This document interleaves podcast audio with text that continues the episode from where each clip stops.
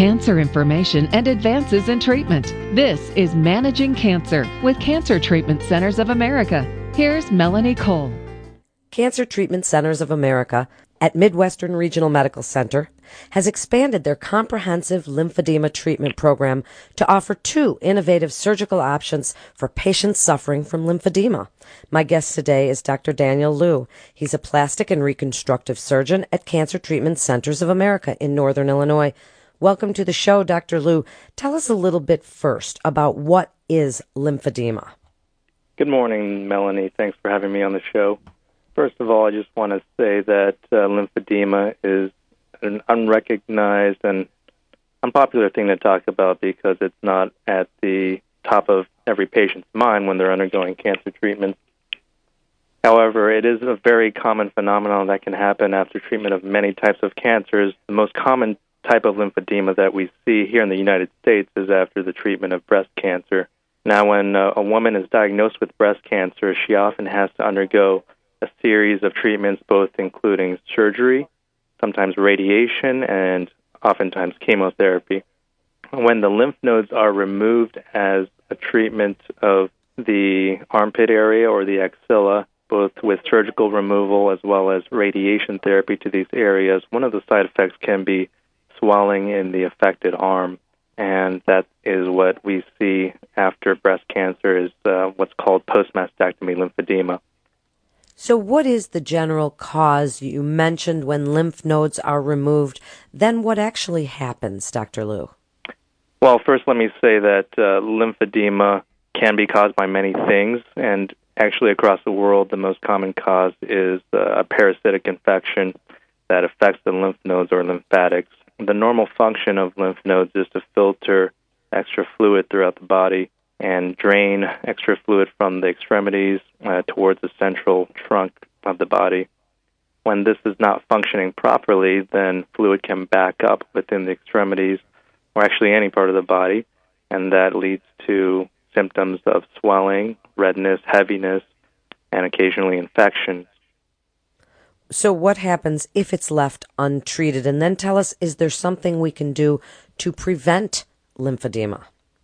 When left untreated, lymphedema is, as far as we know, a progressive disease, meaning that it slowly and gradually gets worse over time.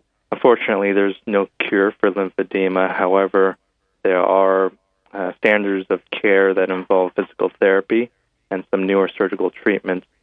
After a treatment of breast cancer by removing the axillary lymph nodes, we oftentimes do maneuvers to try to prevent lymphedema one of these things is to prescribe a compression garment for the arm called a lymphedema sleeve.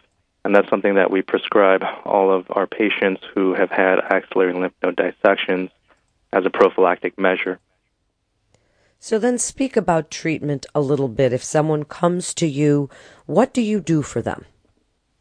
First and foremost, we have to make sure that patients are appropriately evaluated and treated by a physical therapist who is qualified to deal with lymphedema. And these are called clinical lymphedema therapists who have specialized training.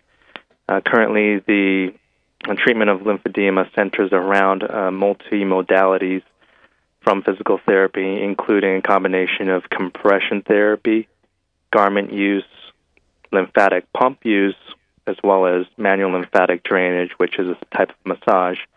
Patients can benefit from a combination of these therapies, and there's no proof that one is superior to another. However, the use of these multimodalities can result in good treatment and stabilization of a patient's lymphedema symptoms. Tell us a little bit about the innovative microsurgery for lymphedema patients at cancer treatment centers.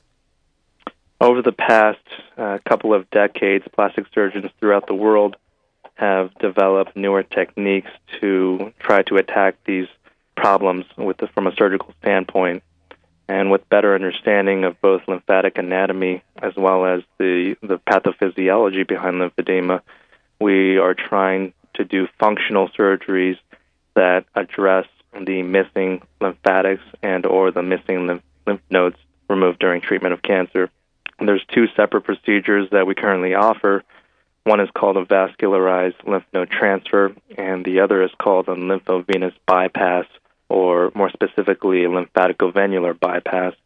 These surgeries target different areas of the arm or the axilla uh, with the goal of slowing down the progression of lymphedema.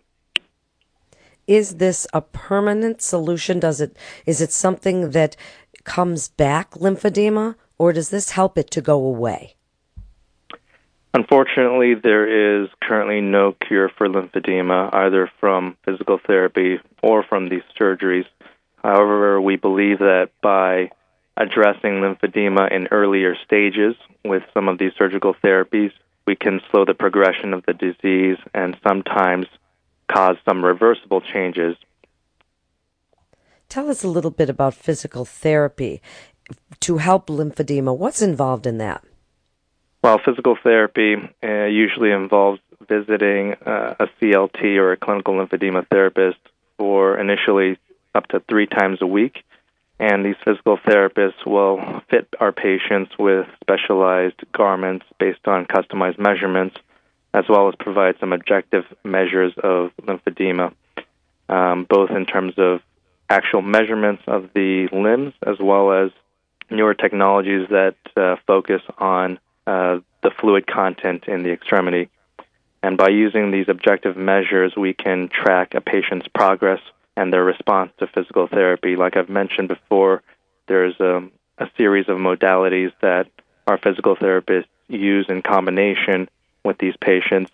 A lot of this can be done at home by our patients with the use of appropriate garments as well as lymphatic pump devices that patients can purchase. Um, it's important to know that physical therapy needs to be there to guide our patients to make sure they get the appropriate support as well as to follow their progress over time. In just the last few minutes, Dr. Liu, what should people suffering from lymphedema be thinking about when seeking care? I think a lot of people don't realize um, after their cancer diagnosis what the treatments entail and what the subsequent consequences may involve. Unfortunately, lymphedema is a relatively common phenomenon that happens after successful treatment of cancer, and it can be uh, very debilitating in terms of quality of life. So, one of the important things is to recognize it early, to get into physical therapy early, and to slow down the progression of lymphedema over time.